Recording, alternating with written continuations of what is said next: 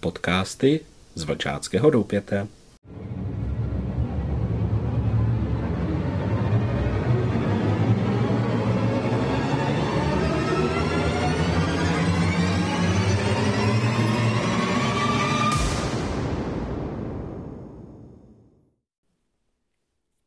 Vítejte u dalšího podcastu, tentokrát nejen pro rádce, ale také i pro ostatní. Připravil jsem si pro vás povídání, které najdete v krásné knize, která se jmenuje Rádce. Je zde článek lednový, který vypráví o takovém zvláštním člověku.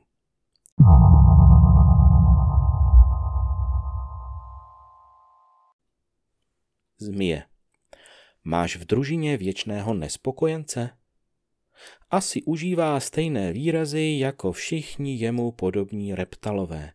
Ale to mě nebaví, taková blbá hra, to je otrava, dejte mě pokoj.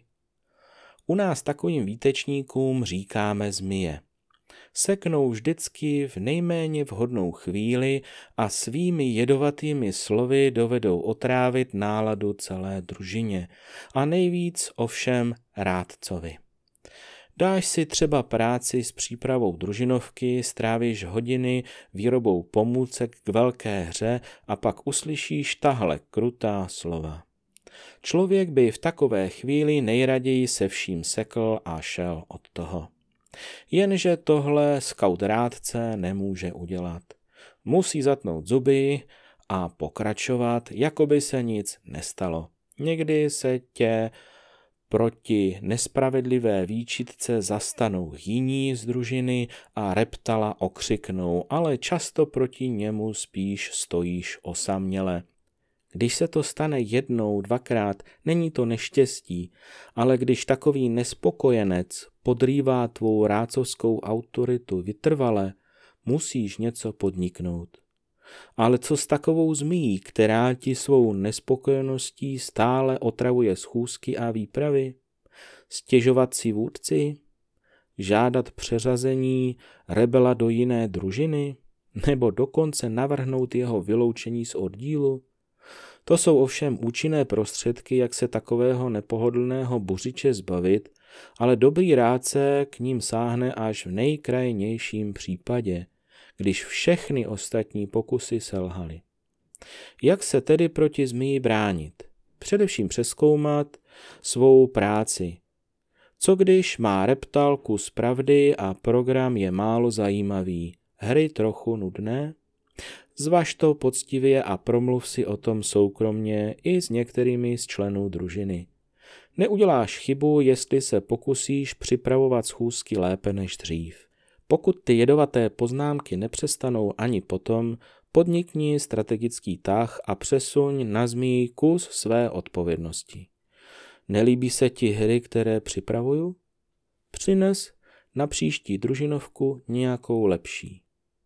Reptal ovšem nesmí cítit, že mu tuto úlohu dáváš ze zlosti a že ho tím chceš zaskočit. Řekni mu to tedy až při vhodné příležitosti, třeba na konci schůzky. Když na příští družinovku přijde s prázdnýma rukama, můžeš mu ostře vytknout, že úkol nesplnil.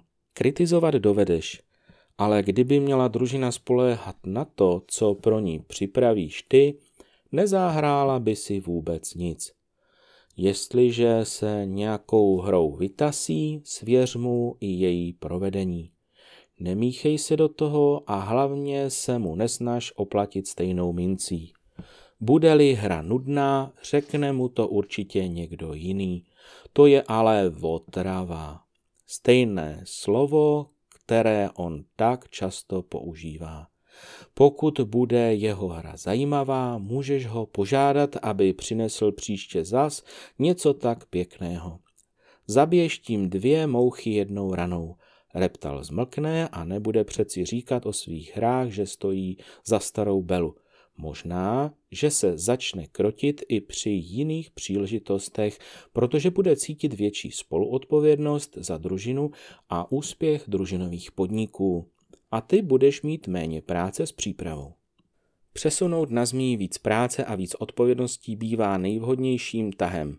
Někdy se také vyplatí pozvat takového nespokojence na pěkný film nebo s ním ve dvou vyrazit na zajímavou procházku a po cestě si o družině popovídat.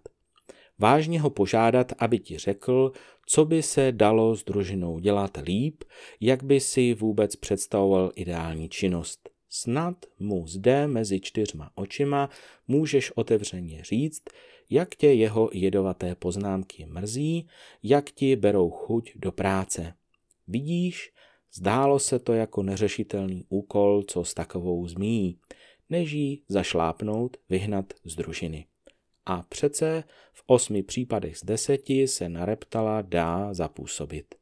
Jenom nesmíš ztrácet trpělivost a vzdávat se bez boje. Ti dva z deseti, nenapravitelní, většinou odejdou sami, když je to v družině tak nudí.